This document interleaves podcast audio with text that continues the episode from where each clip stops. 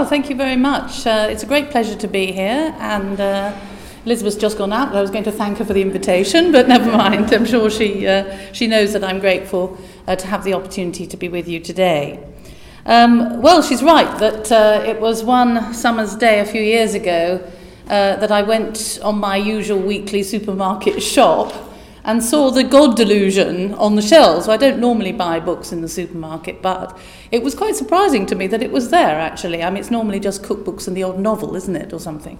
Uh, but anyway, uh, and I bought it, and I sat in the deck chair in the garden afterwards uh, reading it, and uh, my husband says he could see smoke arising, but um, I was uh, cross about it because I felt it was uh, full of misrepresentation and inaccuracy and empty tri- diatribe, especially when uh, Dawkins got to the Bible. And that's really what inspired me then to, uh, to write the book uh, about um, the, the Old Testament. It sort of has a kind of double purpose. It's both an introductory guide to the Old Testament, but it, it's also taking the uh, sort of starting point from the Dawkins critique. Uh, so um, I want to talk first about that Dawkins critique and to look at a couple of the passages that he singled out as being particularly difficult, um, because I think that will then show you how the Old Testament can be a very difficult text to engage with, and which is where the sort of issue arises in the first place. But then, uh, as Elizabeth said, I will uh, move on perhaps to some slightly more palatable bits in part two. Um, so I really wrote this because I felt that no one else had written a, an apology specifically for the Old Testament uh, in relation to the Dawkins critique. I mean, other people uh, have written against new atheism. Uh, one thinks of people like Alistair McGrath Keith Ward, and, and others. But um, it was more on that sort of biblical side, which, of course, is my own specialism. Uh, so let's begin with one of Dawkins' more salacious passages. Uh, that's on the first one on the handout.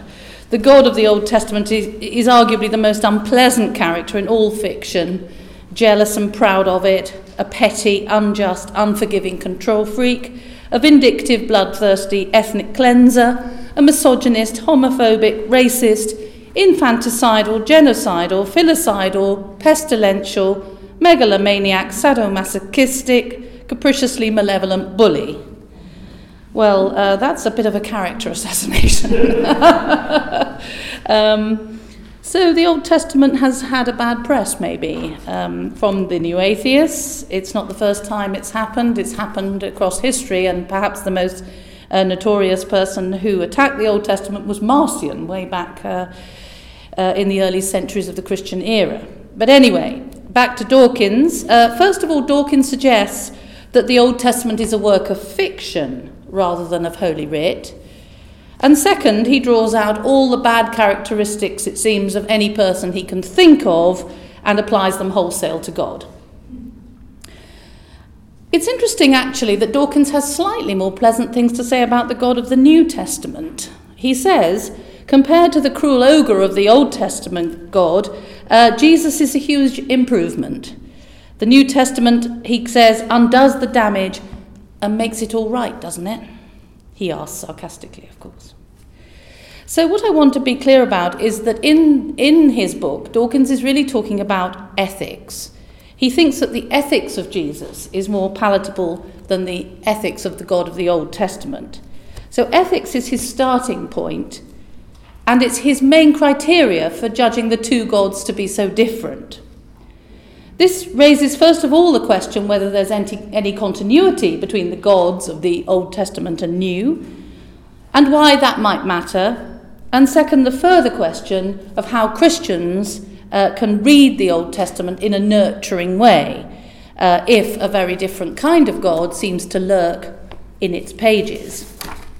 So, the questioning of the place of the Old Testament, uh, both in Christian life and thought and within the canon of the Bible is an old chestnut, the characterization of very different gods, as portrayed by the two testaments, does take us back to Marcion, that famous first critic of the value of the Old Testament for Christians.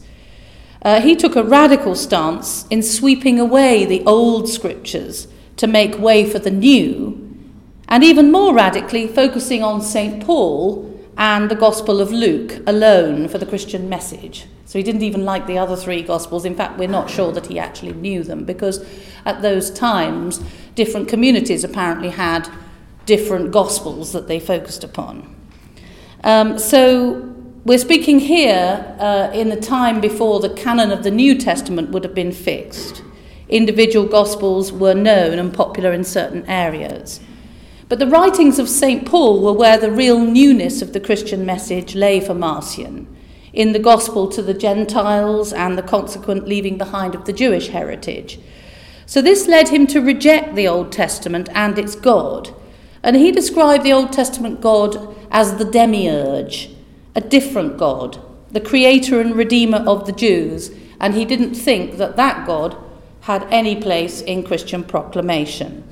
He even uh, excised from the Gospel of Luke lots of passages which talk about prophecies in the Old Testament being fulfilled in Jesus. He took those out uh, as not being uh, relevant. So he took out the passages that saw Jesus as a fulfillment of the Old Testament and of the promises made by the Old Testament prophets.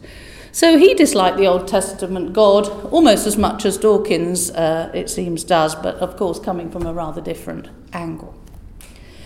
So, clearly, the Old Testament, with the God it portrays, is easily open to attack. And of course, as with most accusations, however exaggerated, there is some truth in them.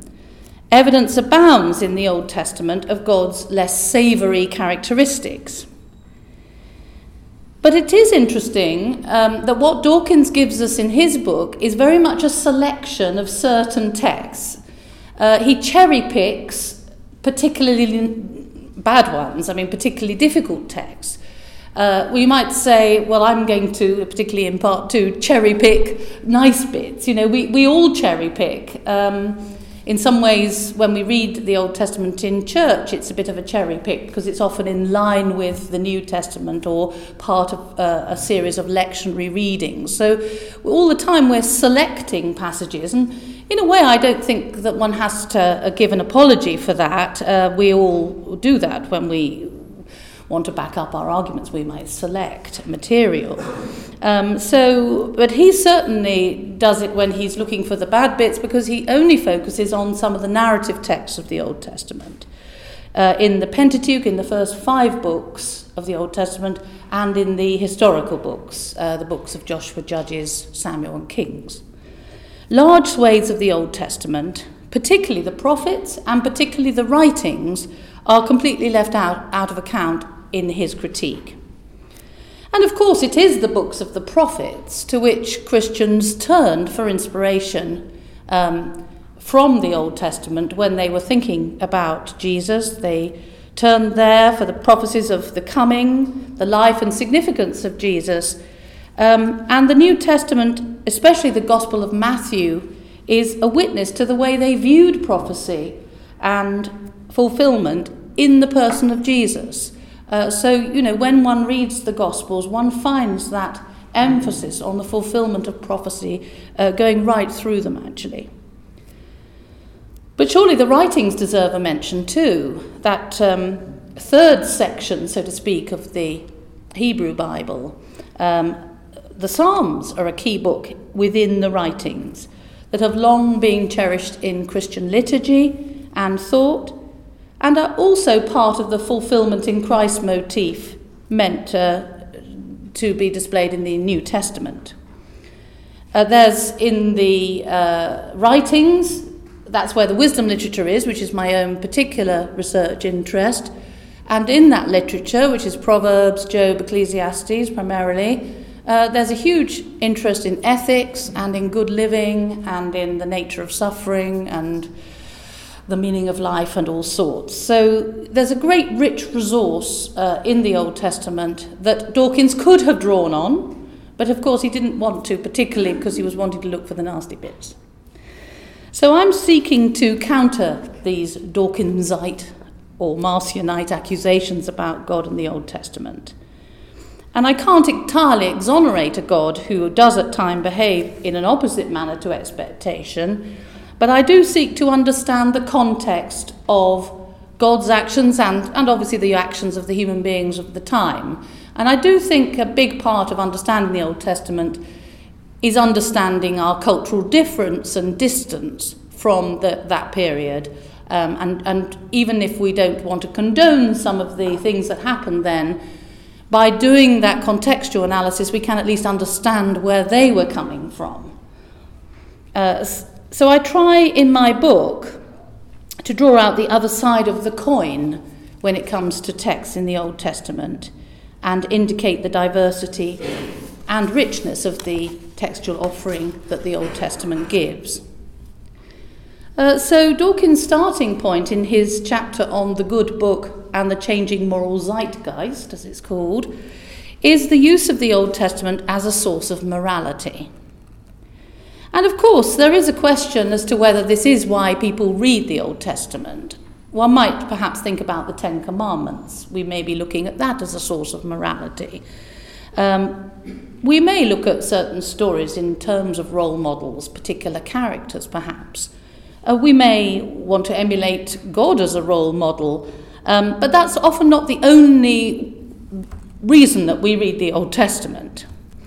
Uh, Dawkins goes on to find stories in the Old Testament that he finds morally appalling to show that the role model argument quickly finds God seriously lacking.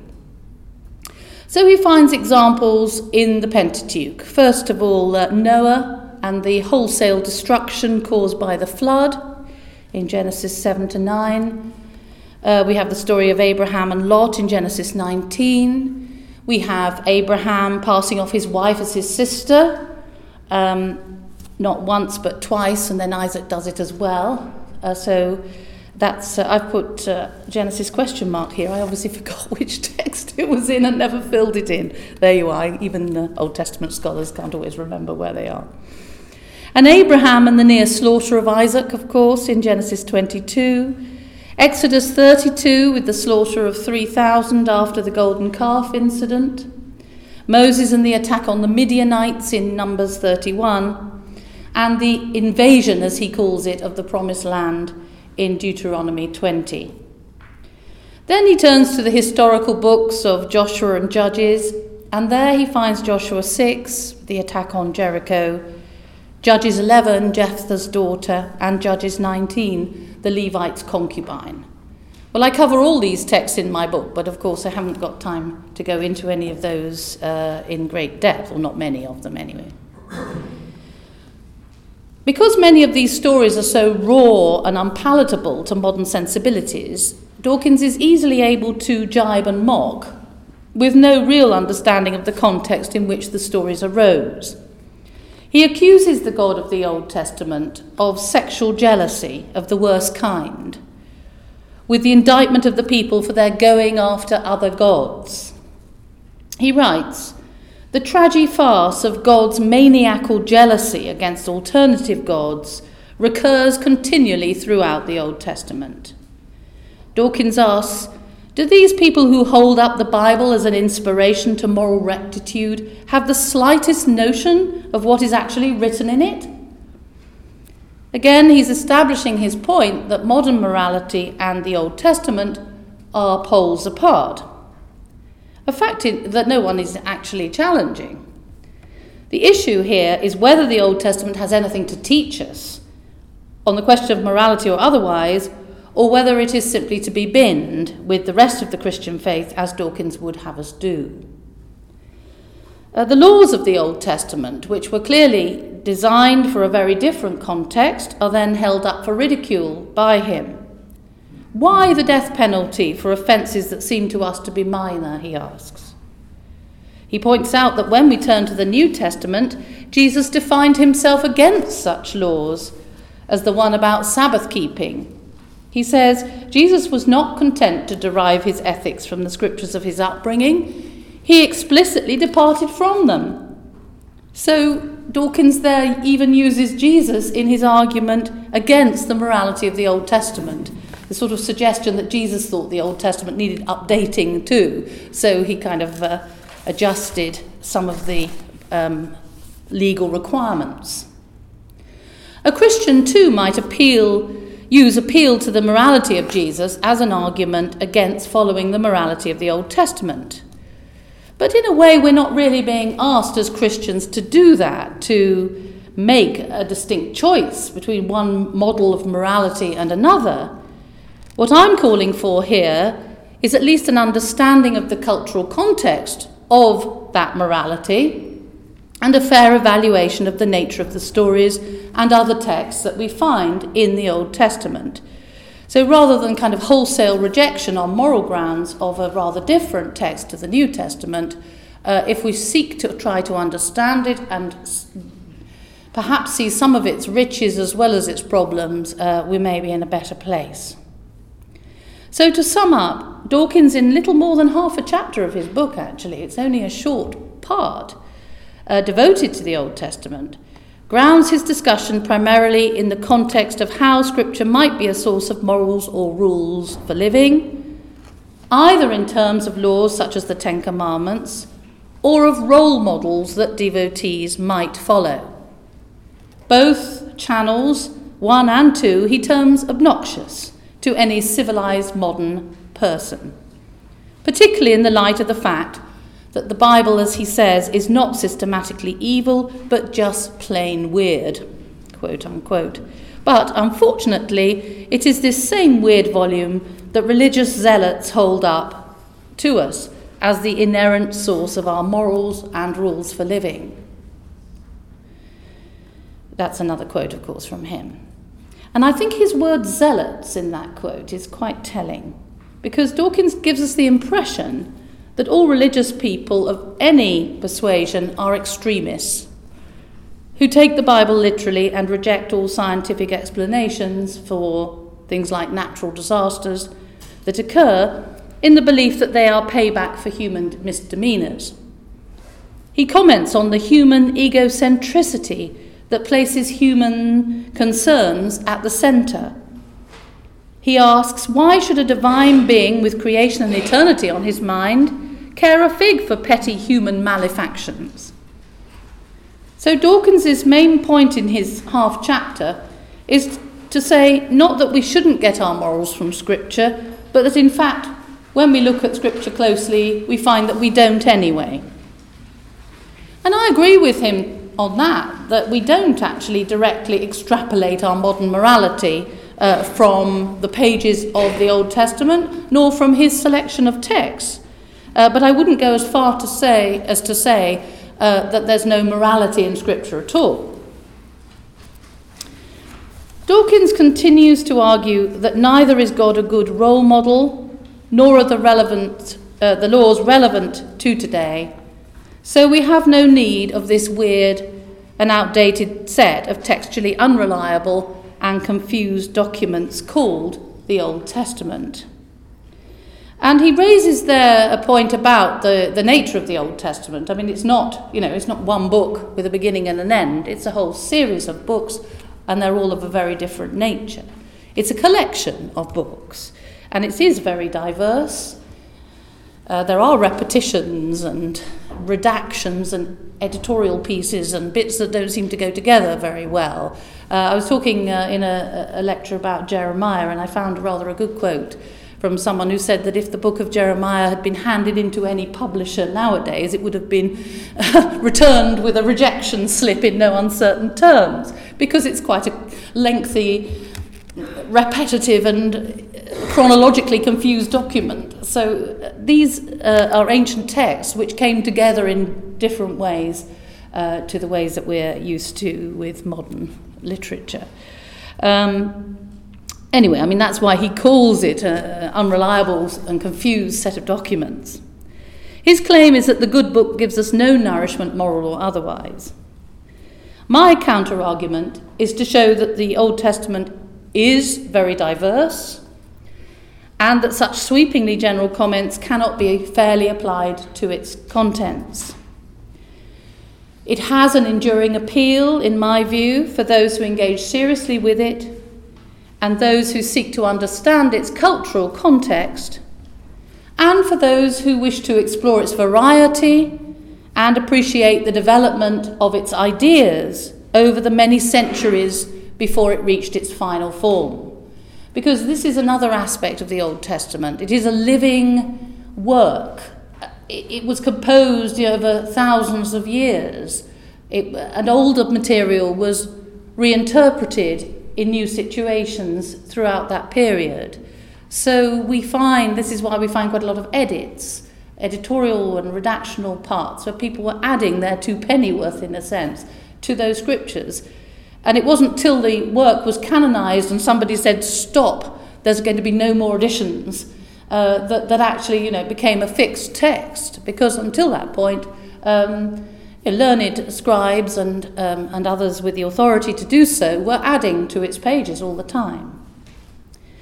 Um, so uh, it can be our friend, in my view, uh, rather than our foe, as perhaps uh, Dawkins sees it.